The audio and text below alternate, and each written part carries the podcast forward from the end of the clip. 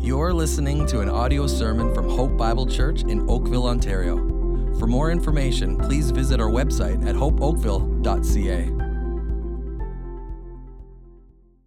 Hey, good morning, Hope Oakville. So glad to uh, be here with you. Go ahead and open up your Bibles to 1 Corinthians chapter 3. I'll meet you there in a minute. It is true when uh, Carl and I both first started working here uh, at Hope Oakville. We served together on Sundays. We served together in the weekly uh, um, youth ministry, the young adult ministry. We even spent our days off together doing a lot of skiing up in Collingwood.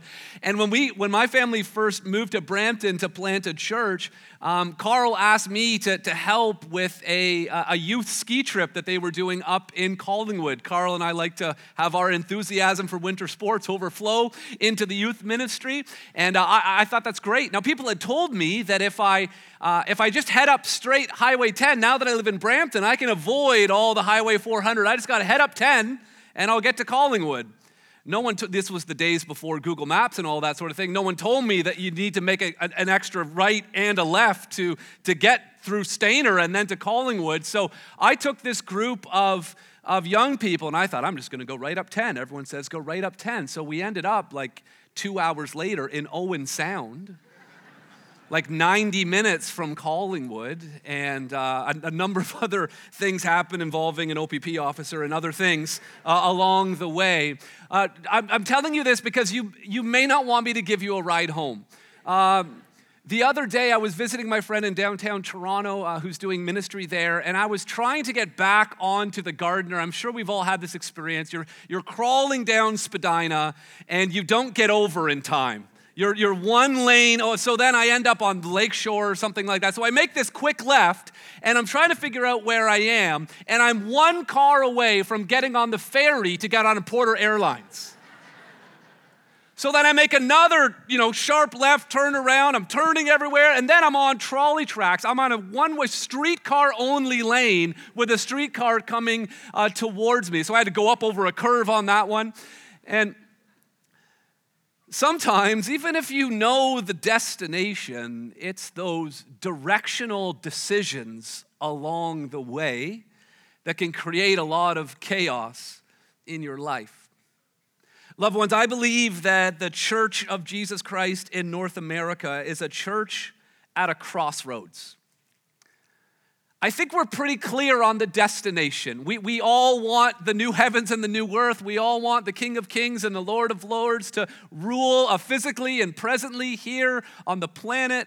We may disagree on how all of that is going to take place chronologically, but we all agree on the destination. We want heaven, we want God's presence.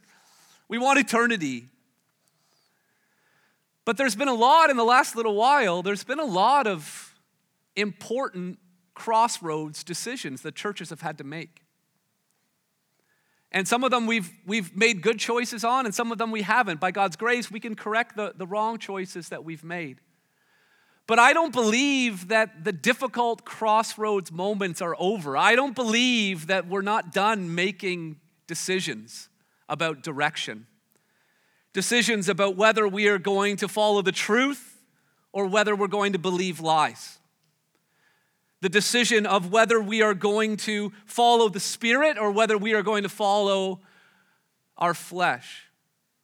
The decision of whether or not we're going to assert our rights as an individual or whether we're going to embrace our responsibility as a member of a community the decision of whether we're going to seek after the, the applause of our culture or if we're going to seek the approval of the audience of one. These are all vitally important crossroads decisions that we must make. The church at Corinth was a, a church at a crossroads, both metaphorically and geographically. Let me start with the ge- geography. This is where Corinth is, a couple of other sort of major uh, landmarks for biblical geography. It was sort of right in between Rome and uh, Ephesus. Everything in the world went through Corinth. Corinth was this little nine kilometer strip of land. And let's blow it up again. If you wanted to get anywhere in the Roman world, and Ephesus, of course, represents Jerusalem, the Middle East, Antioch, all of those other places. Rome, of course, represents everything uh, to the west. If you wanted to go anywhere in an efficient manner, you wanted to go through Corinth. That little nine kilometer strip of land, the Corinthians had figured out how to profit from it. Rather than risk a sea voyage all around here in the unpredictable Mediterranean Sea, why not stop off in Corinth? We'll carry all of your cargo on carts while, while your boat sails empty around, or you hire another boat on the other side. Then they even built carts for the boats. These giant skateboards, they would haul your boat up out of the water full of all of its cargo and wheel it for nine kilometers. While you're doing that, you need to stop and eat something. And you better stop in at the temple to worship the water god to make sure you don't drown on the rest of your voyage. And why not visit a local brothel? And, but the temples were basically brothels anyway, so two for one. And the Corinthians had found a way to profit over their geography. You couldn't go anywhere, sort of like those airports in the US, like Chicago O'Hare or Georgia. You can't go anywhere in the States without, without having a layover in one of these. Everyone had a layover in Corinth. And Corinth was a happening place. Athens was just to the north, so you had all of the philosophy and the wisdom and the, the, the education and the academia. You had all of the, all of the culture, all of the, the melting pot of all of the foods and the cultures all meeting in this place. There was wealth everywhere. Everyone was making money. There was this huge entrepreneurial spirit. It was all happening in Corinth. And so many of the, Corinth- the Corinthian Christians were successful business people, part of the cultural elites. And they had come to a crossroad. They had come to a crossroads decision of are we going to pursue Jesus wholeheartedly or are we going to compromise in order to please our neighbors, in order to be accepted in the broader community? Not only that, there, there, were some very successful Christians. There were also some poor Christians. There were Christians from different parts of the world, different backgrounds. And so the church at Corinth was dealing with conflict on the inside and compromise on the outside. As you read the Corinthians, there were, they, they had divisions, there were lawsuits, they were dividing over how they did the Lord's Supper. Spiritual gifts was a major problem. But then they had the issue of compromise with the world, worldly wisdom, worldly views on sexuality and marriage and food and idols and head coverings. And so the church at Corinth was divided over all of these things. There was conflict within the church, and then there was pressure to compromise outside of the church. So let me read to you 1 Corinthians chapter 3 verse 18 down to chapter 4 verse 5. Paul says, "Let no one deceive himself. If anyone among you thinks he is wise in this age, let him become a fool that he may become wise." For the wisdom of this world is folly with God. For it is written, He catches the wise in their craftiness. And again, the Lord knows the thoughts of the wise, that they are futile.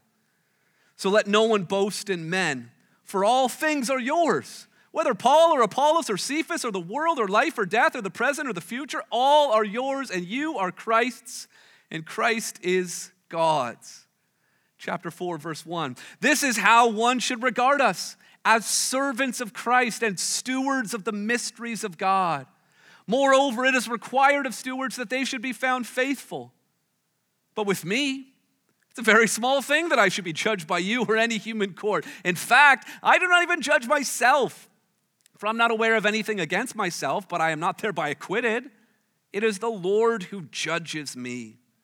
Therefore, do not pronounce judgment before the time, before the Lord comes, who will bring to light the things now hidden in darkness and will disclose the purposes of the heart. Then each one will receive his commendation from God. Let's pray together. Our Heavenly Father, there are things that we know we need to learn. We pray that you would teach us. And God, we also know that there are things inside of us in the way that we think, in the way that we behave, and the way those things intersect. We know there are things about us that need to change. And so we ask that you would not only teach us, God, but that you would also transform us.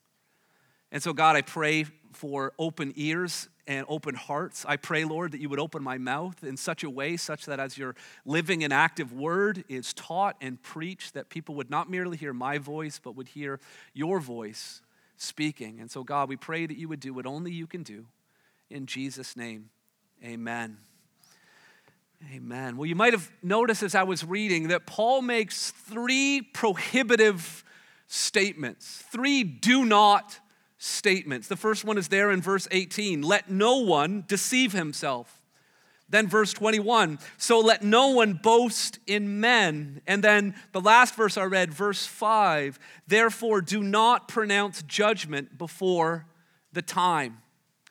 These were three crossroads decisions. These were three times where Paul's saying, don't get off the road here, don't turn there. These three things he's telling them to be aware of. And those three do not statements are going to form the outline for uh, our message this morning. Here's the first one Don't be deceived by worldly wisdom. Don't be deceived by worldly wisdom. Verse 18 says, Let no one deceive himself. Are you easily deceived? When you get a robocall from CRA saying that you need to call this number immediately and give your social insurance number and all your are you deceived by that? when a Nigerian prince, out of all the people in the world, chooses to email you? Are you deceived by that? Hopefully, you're a little more street smart, but the person that we need to be on the most on the lookout the most in terms of deception is ourselves. We can deceive ourselves. If we talk long enough or think hard enough, we can find justification for doing just about anything. We can draw logic diagrams. We can explain how we feel. We can even flip through the Bible and find a, any verse to try to justify whatever we want to do. And Paul saw this in the church of Corinth, that they were heading in some pretty concerning areas as it related to the wisdom of this world. And Paul said, Don't, don't deceive yourself. He goes on to say, if, any, if anyone among you thinks he is wise in this age, let him become a fool that he may become wise. There were many in the Corinthian church who were considered wise. They were teachers, they were leaders, they were pillars in the community, and they were considered wise.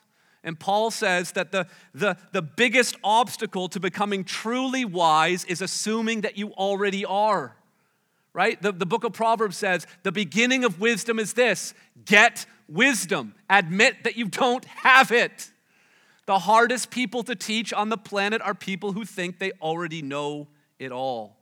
So admit how little you know and allow God to teach you. Paul has been talking a lot about wisdom and folly. If you're familiar with the book of 1 Corinthians, chapter 1 and chapter 2 is all about contrasting God's wisdom and how the cross is folly to the world, but it's the wisdom of God. And now he's picking up on that theme, saying, Christians, don't be afraid to stand out. Don't, you, you cannot have it both ways. You cannot be faithful as a Christian and have everyone in the world think that you're really wise and intelligent. The world thinks the gospel is foolishness. We just have to admit that. We've lost the popularity contest. Paul goes on to explain in verse 19, for it is written, he backs this up with scripture. He quotes Job chapter 5, verse 13. He catches the wise in their craftiness. This is quoting Job's friend Eliphaz. Now, quoting from Job is, is kind of difficult uh, because at the end of Job, God shows up in the whirlwind and says, All those guys, Eliphaz and all his friends, don't listen to anything that they said. So, why here does Paul quote Eliphaz? Well, Eliphaz is talking about God, and the issue with Eliphaz and Job's friends was that they were 100% right about God in what they said, but 100% wrong about Job, especially in this context. Is it true that God catches the wise in their craftiness and their schemes? Isn't it true that he exposes lies and reveals the truth? Isn't it true? It is true about God, but it wasn't true that, that Job was one of those crafty people. And so he quotes Job chapter 5 of verse 13. Then he quotes Psalm 94, verse 11. God knows the thoughts of the wise. those who think they're wise, that their thoughts are futile. That, that's like a mist. You got out of, your, uh, out of your house this morning on a cold October a morning, you probably saw mist come off your breath. There's fog all around us today, isn't there? There's mist. It's not going to be here forever. The, the breath that came out of your mouth, that mist, it's only there for a moment. Sometimes we're so impressed by the wisdom of this world or the philosophies in this world or the influence that people have in our culture. It's just a breath. God knows it. We got to lean on God's wisdom, the wisdom of the gospel, and not on worldly wisdom. Don't be deceived into thinking that you can have it both ways. The church at Corinth was wrestling with you know, some of the people we learn about in school and their different philosophies, Aristotle or, or Plato or any other a Greco-Roman a philosopher. Philosophy is a, is a box, and a philosophical uh, uh, uh, um, uh, approach is just simply a, a way of explaining where meaning comes from, what true virtue is, where everything came from, and where it's headed. There's a certain so Plato had a box, and Aristotle had a box, and all the Greek philosophers had a box. And the, the church at Corinth was saying, you know, you know, we can, we can take the Bible, we can take the gospel and cram it into the box, and we can, we, we, can, we can fit in with the rest of the world. God cannot be put in a box. Similarly, today, Secular humanism that's, that's rooted in evolutionary biology is a box. It explains where the world came from, tries to at least, and explain, tries to explain what virtue means and, and what life is all about. And some well meaning Christians trying to win favor in the broader culture say, hey, we can take the book of Genesis as long as we leave this part out. We can cram it into the box. God can't fit in a box. He spoke the universe into existence. He spoke it. It might have made a big bang when he spoke. I don't know. But don't try to, to fit the ways of God, to, to, to conform it into the ways of this world. Similarly, our world today has a box of looking at the world in terms of oppression and judgment and justice and reconciliation and all, all what that ought to look like. And again, some very well meaning, compassionate Christians are trying to take the Bible and fit it into the world's box. God is judge. That's the end of it. He can't be fit into a box. And then coming at us with all kinds of speed is this box of expressive individualism and what that means for the family and for gender and for sexuality. And again, well meaning Christians are trying to take the gospel and cram it into that box and say that we can coexist. We don't fit in. This world is not our home. Do not be deceived. Paul says, be very, very careful not to be deceived by the wisdom of this world. But it's not just being caught up in this, the things of this world, but being deceived by thinking that you can still have the gospel and be faithful while having the world think you're great. That's, that's not how it works. That's not what we signed up for. So his first prohibition is do not be deceived by worldly wisdom. And he explains uh, the implications of that in verse 21. So let no one boast in men, for all things are yours. And then he gives this list of eight things. The first three are people Paul, Apollos, and Cephas. This leads us to our second point. The second prohibition is don't divide over Christian leaders. Don't divide over Christian leaders. Paul says, let no one boast in men. All of these philosophers, all of these teachers, all of these orators in Corinth and Athens and all around, they were like celebrities. They were big names. They were well known. They were celebrated. They drew big crowds. And the Corinthian Christians were saying, hey, if we really want our church to grow, we need to start to, to platform the leaders in our church. We need to start to talk about them the way the Athenians talk about their philosophers. We need to, we need to, how about this? How about we make our pastors into celebrities? You think that's a new concept? It's not. Paul says, don't do that. He mentions three names. The first one is his name, Paul. There were some people in the church at Corinth that really wanted to elevate Paul. These were like the OG members of the church, okay? They were there in Acts chapter 18 when Paul got the church started, when they were in the synagogue and he got kicked out. And where did he go? Not far. He started preaching in the house next door. And then what happened? The ruler of the synagogue gets saved. The very guy who kicked Paul out ends up becoming a Christian. He, moves next door. And then the gospel begins to spread. So some people, they were big on Paul. Then there's the name Apollos. As you keep reading in Acts chapter 18, Paul wanted to leave Corinth. God said, Stay, for I have many in the city. So Paul stays for several more, months. Then he eventually moves on.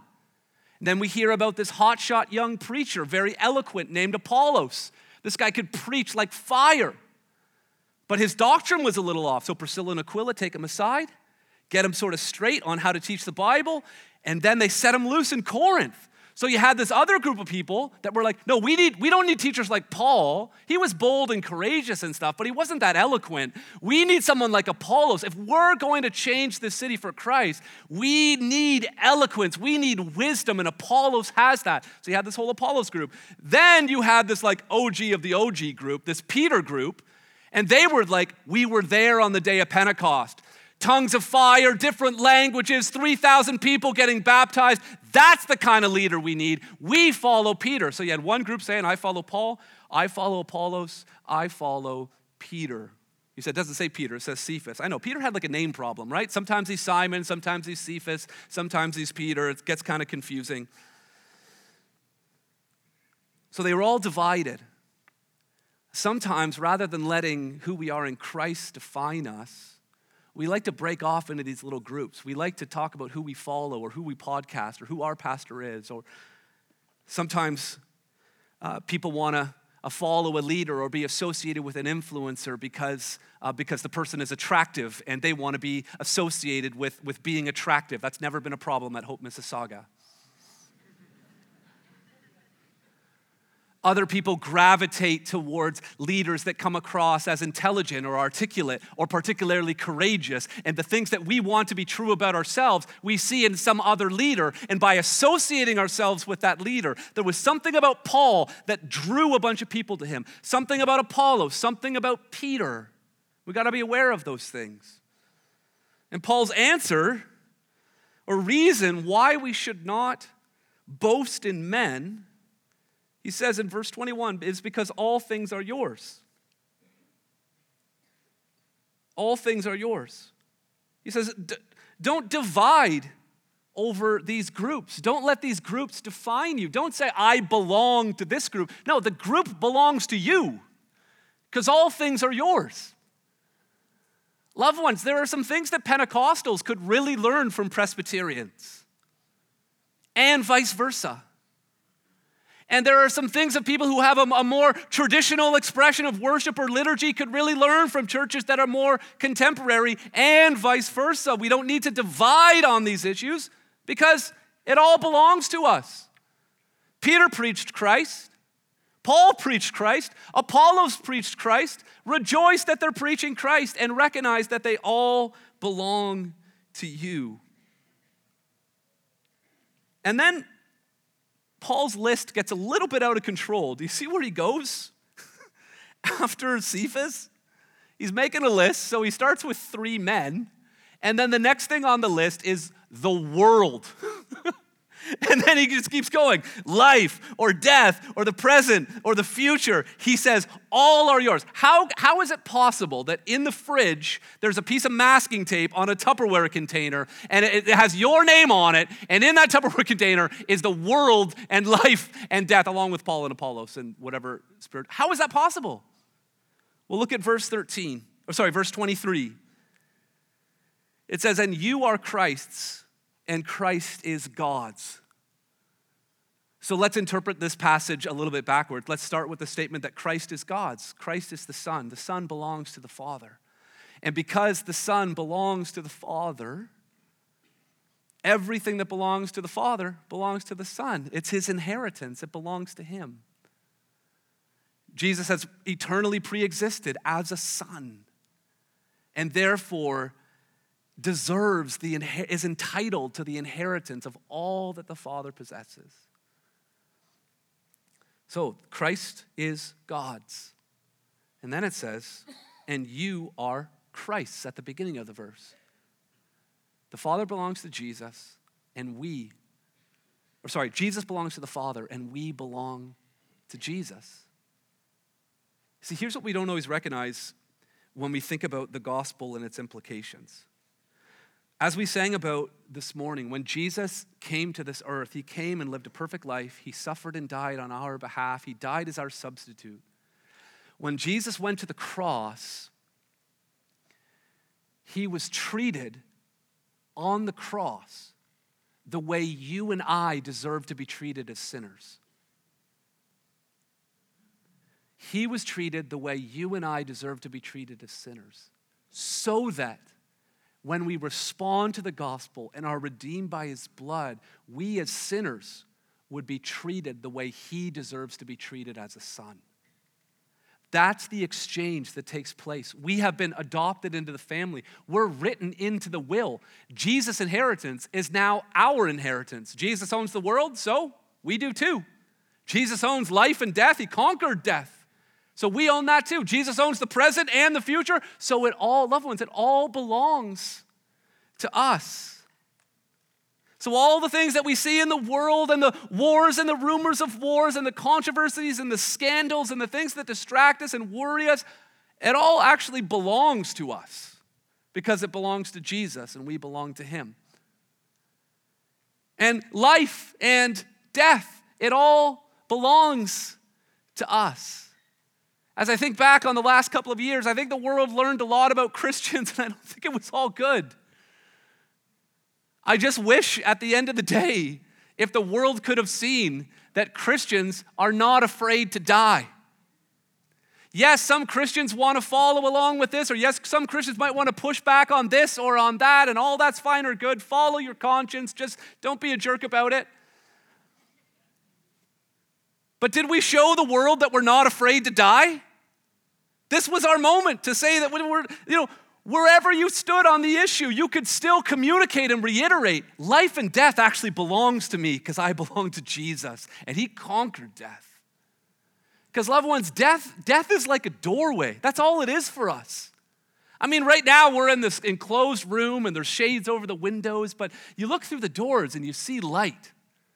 Out there, there's, there's windows and coffee. There's a, there's a whole world out there, isn't there? And when, when, when someone passes away, they're just going through the door. It's better for them because life and death belongs to us because we belong to the one who conquered death. The present or the future, the, anything that you're anxious about, just remember it all belongs to us because we belong to Christ. A really helpful parallel passage that you might not have noticed as a parallel is Romans 8. He who did not spare his own son, but gave him up for us all, how will he not also with him graciously give us, there's that phrase, all things? For I am sure that neither death nor life, there it is, nor angels nor rulers, nor things present nor things to come, there it is, nor powers, nor height, nor depth, nor anything else in all creation will be able to separate us from the love of God in Christ Jesus our Lord. Loved ones, don't divide over leaders. Don't, don't, don't, don't break into these groups based off these sub areas of what it means to follow Jesus. You belong to Jesus, and the Son belongs to the Father. Let me recommend a, a, book for you to put on your Christmas list. It's written by an author named Andrew Wilson. Andrew Wilson is a charismatic Anglican, right? We can learn from all, it all belongs to us.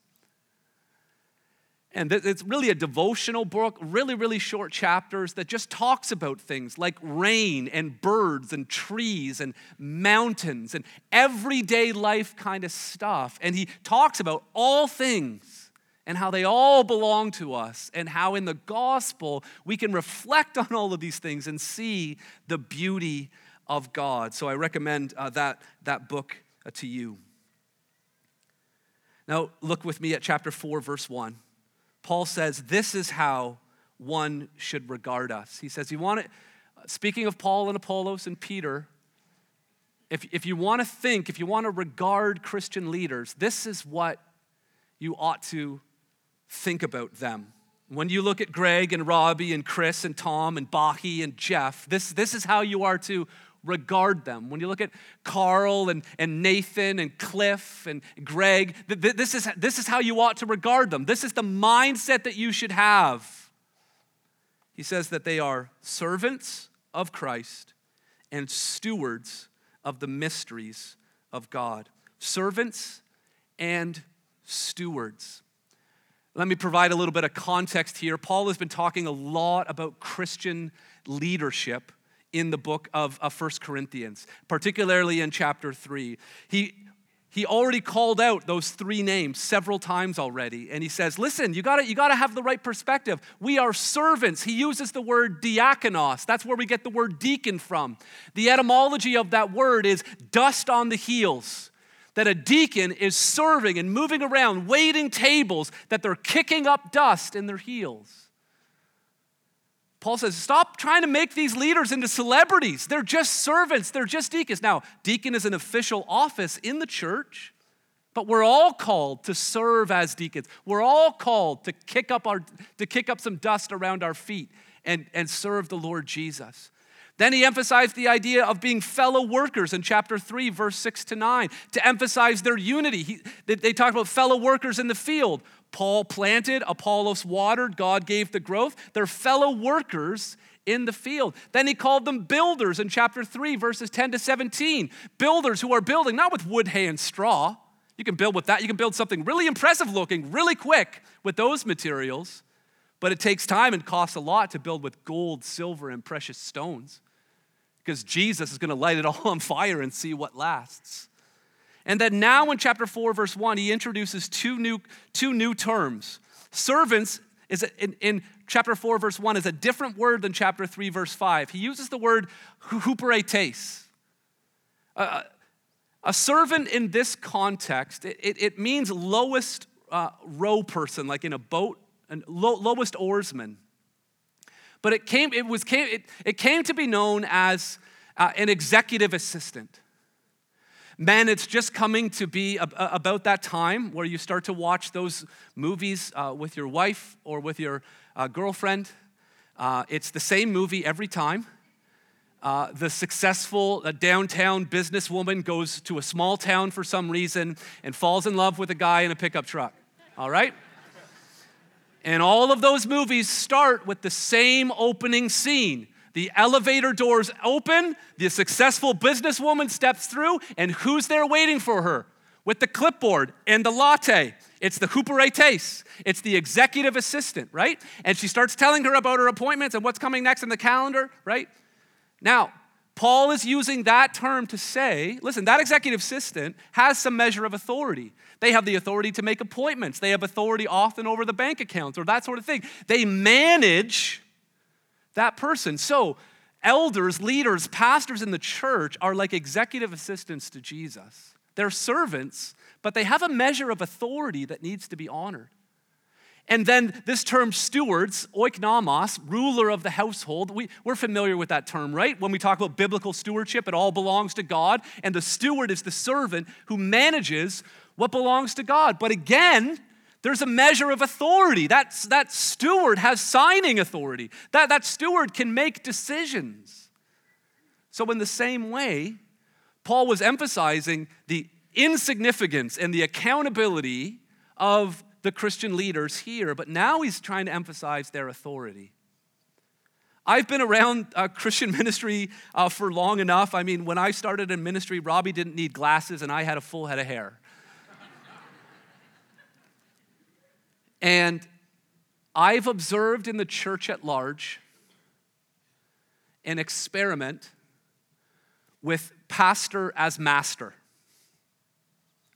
That the pastor is the master, and everyone else does the deaconing, and everyone else does the assisting, and everyone else, the whole rest of the church and the staff, they're just holding up the platform of the other person, the pastor who is the master. And we've all seen how that turns out, haven't we? Wood, hay, and straw up in flames, We're still, we're still dealing with some of the carnage. And th- these weren't even our churches where it happened. It's still a constant reminder that the pastor is not a master, the pastor is a servant. But we need to be clear about something on this authority piece because we don't like to talk about authority in our day and age. The pastor is not the master, the pastor is the servant. But that doesn't mean the congregation is the master. Jesus is the master. And we are all servants. And there are some servants who are called to deacon and deacon in a, in a, way with unity and to build with accountability, but who have been entrusted with a level of authority, who are stewards and who are servants. He says they're stewards in verse 2, or sorry, verse 1, stewards of the mysteries of God. That's the gospel. The mystery reveals to what was hidden in the Old Testament and revealed in the New Testament. What is that? It's God incarnate. It's, it's Jesus suffering. It's the resurrection from the dead. Elders, leaders, pastors are called to steward the gospel and shepherd uh, the church as servants. And how do we know if we're doing a good job? Verse, verse 2 clarifies it. Verse 2 Moreover, it is required of stewards that they should be found faithful. I have more and more, congrega- more, and more conversations with, uh, with Pastor Robbie, with, with Carl, with, with other leaders and the new definition for success, in light of everything that we've seen happen around us, is the new definition for success is wake up, love your family, love Jesus, lead the church, and go to bed. If you do those things, if you're faithful in those, it doesn't matter if your church is 50 or 5,000, faithfulness. It's required of a steward to be faithful. If, if there's any way that you could pray for your leaders is that they would be faithful as servants, faithful as stewards of the mystery of the gospel. Then this leads us to our third and final point. It's this don't depend on human judgment. Don't depend on human judgment. The final prohibition is going to come at verse 5, but let's begin at verse 3. It says, But with me, it's a very small thing that I should be judged by you. Wow, I wish I could say that. I wish I could say that what other people think about me is a small thing to me. But I mean, I, I got to be honest. Sometimes it's a very big thing. And sometimes it's such a big thing that I make decisions on the road, that I make directional decisions, crossroads moments, rather than thinking, what does Jesus want me to do? I, I, I start to wonder, well, what would make the most people happy? And when leaders start to do that, that's a dangerous place to be. How can I become like Paul? I'm sure I'm not the, don't leave me alone up here. I'm sure I'm not the only person that struggles with the fear of man. I'm sure I'm not the only person that wishes that the judgment of other people would be a small thing, but it's sometimes such a big thing. How can we become like Paul? Well, let's keep reading. He says, But with me, it's a very small thing that I should be judged by you or by any human court. In fact, he says, I do not even judge myself. You see, the world would be cheering for Paul. Like Instagram would be going crazy about what he's saying. I'm not going to let you judge me. Uh uh-uh. uh. i am my own, I march to the beat of my own drummer. I'm not going to allow society make me conform into this way or that way. I, I'm here out to please me and me alone. The internet would go crazy with that. But the internet doesn't know what to do with what he says next. He says, I don't even judge myself. Paul says, listen, it's a small thing what other people think about me, and truth be told, it's a small thing what I think about me. And then he says, uh, For I'm not aware of anything against myself. Another translation says, My conscience is clear. But he says, I'm not thereby acquitted. He says, Listen, I, I, might have, I might have done something, I might have forgot, I might be in denial. I might just be waiting for another loving brother and sister to take the log out of their eye to come and take the speck out of mine. But Paul says, just because I think my conscience is clear doesn't acquit me. How can we be done with the fear of man? How can we be done with worrying about what other people think about us? Look what Paul says in verse 4 it is the Lord who judges me. Paul knows that the people in Corinth have these great opinions about him and why Apollos is a better leader or Peter's a better leader. The people in Corinth, they don't really know Paul. The, the criticisms that they have about Paul, Paul's like, you know what, I'm much worse. There's only one judge. Paul, he's like, I don't, I can't even judge myself. I don't even know myself well enough to give myself a judgment. He says, only God knows. God knows all things. He is omniscient. And he judges me. And what is Paul's judgment? What does God say about Paul?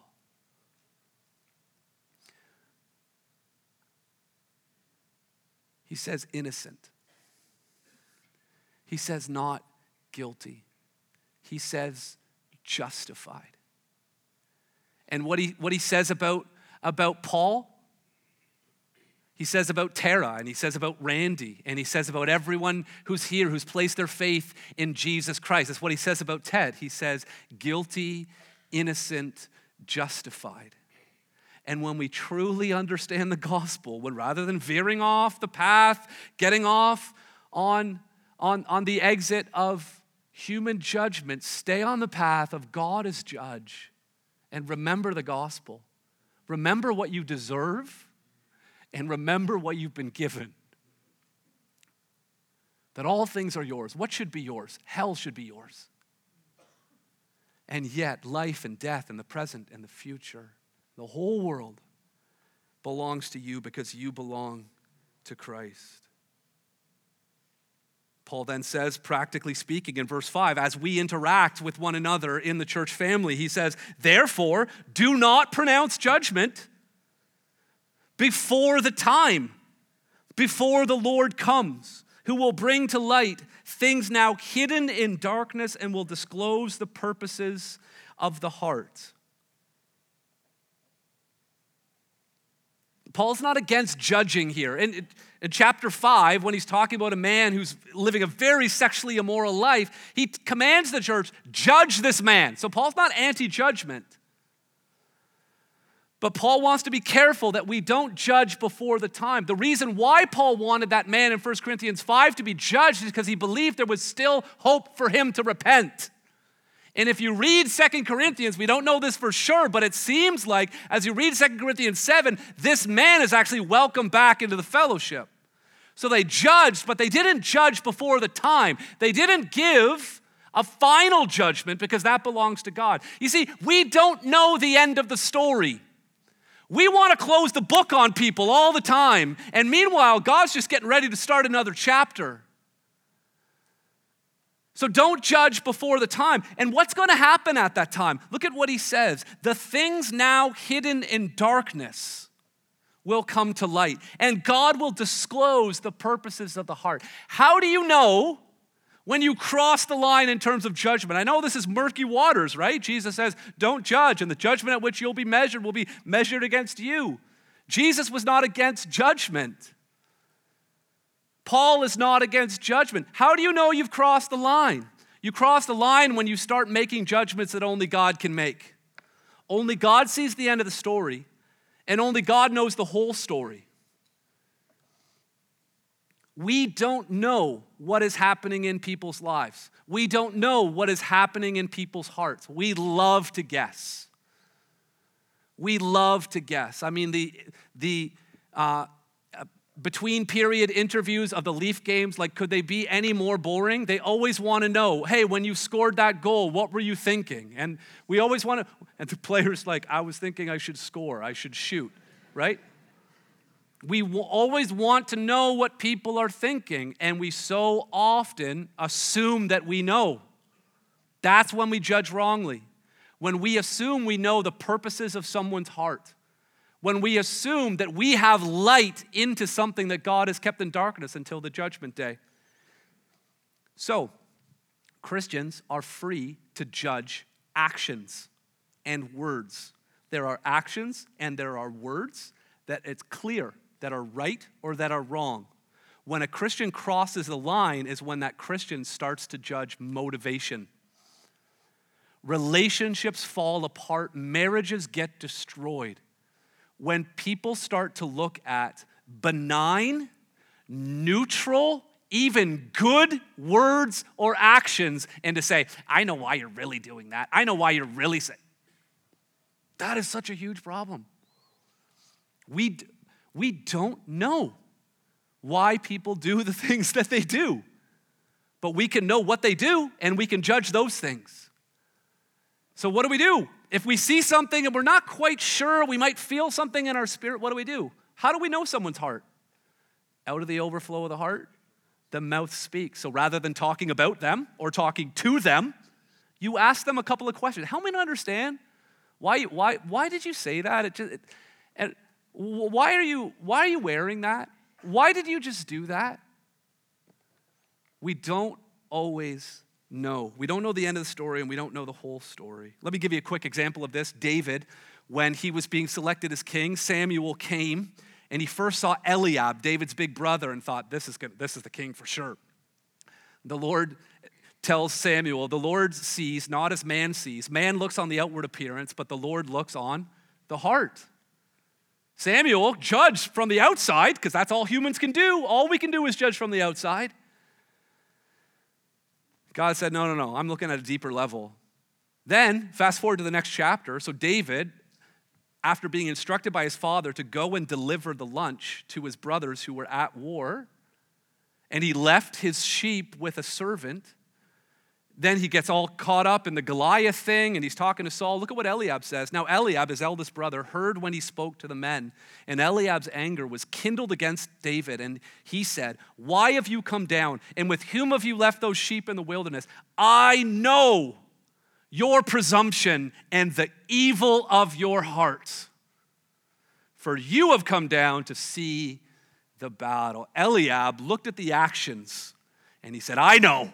I know what you're doing, David. I know your motivation. And David's just like, I was just bringing the carrots and the celery. and Eliab was bringing judgment on the heart of a man who was a man after God's own heart. And Eliab missed it. We need to be so careful not to act like God.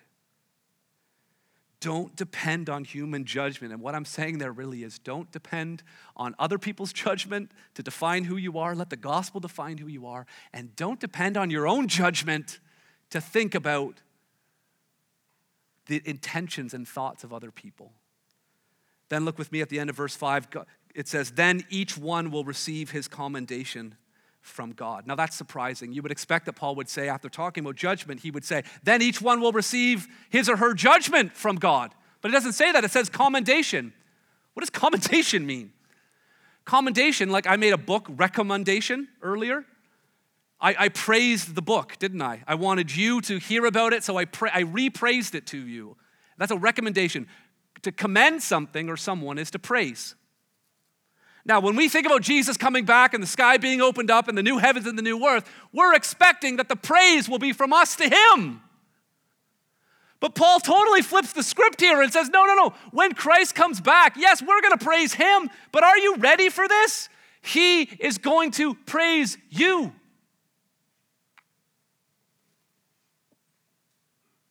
He's going to say, Well done, good and faithful servant. How are we to regard spiritual leaders? As servants and as stewards who are to be faithful. Are you ready to hear the voice of your Savior tell you, Well done? C.S. Lewis calls this the weight of glory. This soul crushing reality to think that the creator of the world, that him who does all things well, is going to tell us, Well done. Lewis uses the illustration of, you know, picture of a toddler over in Hope Kids, a little three year old, and she builds this, this little tower of three blocks. And then God bless those Hope Kids leader. The Hope Kids leader says, Wow, sweetheart, that's a great tower. And then what happens in that little girl's heart? She doesn't know what to do. She starts running on the spot. She doesn't know what to do with herself. She's so excited that this grown up would come down to her and, and be impressed with something that she has done.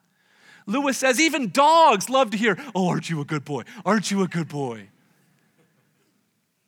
That every creature is hardwired to receive praise from a superior.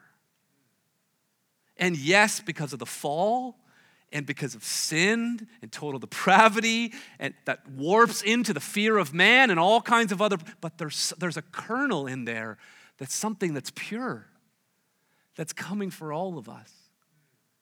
And when we remember that when we remember the destination where we're heading the lord jesus telling us well done.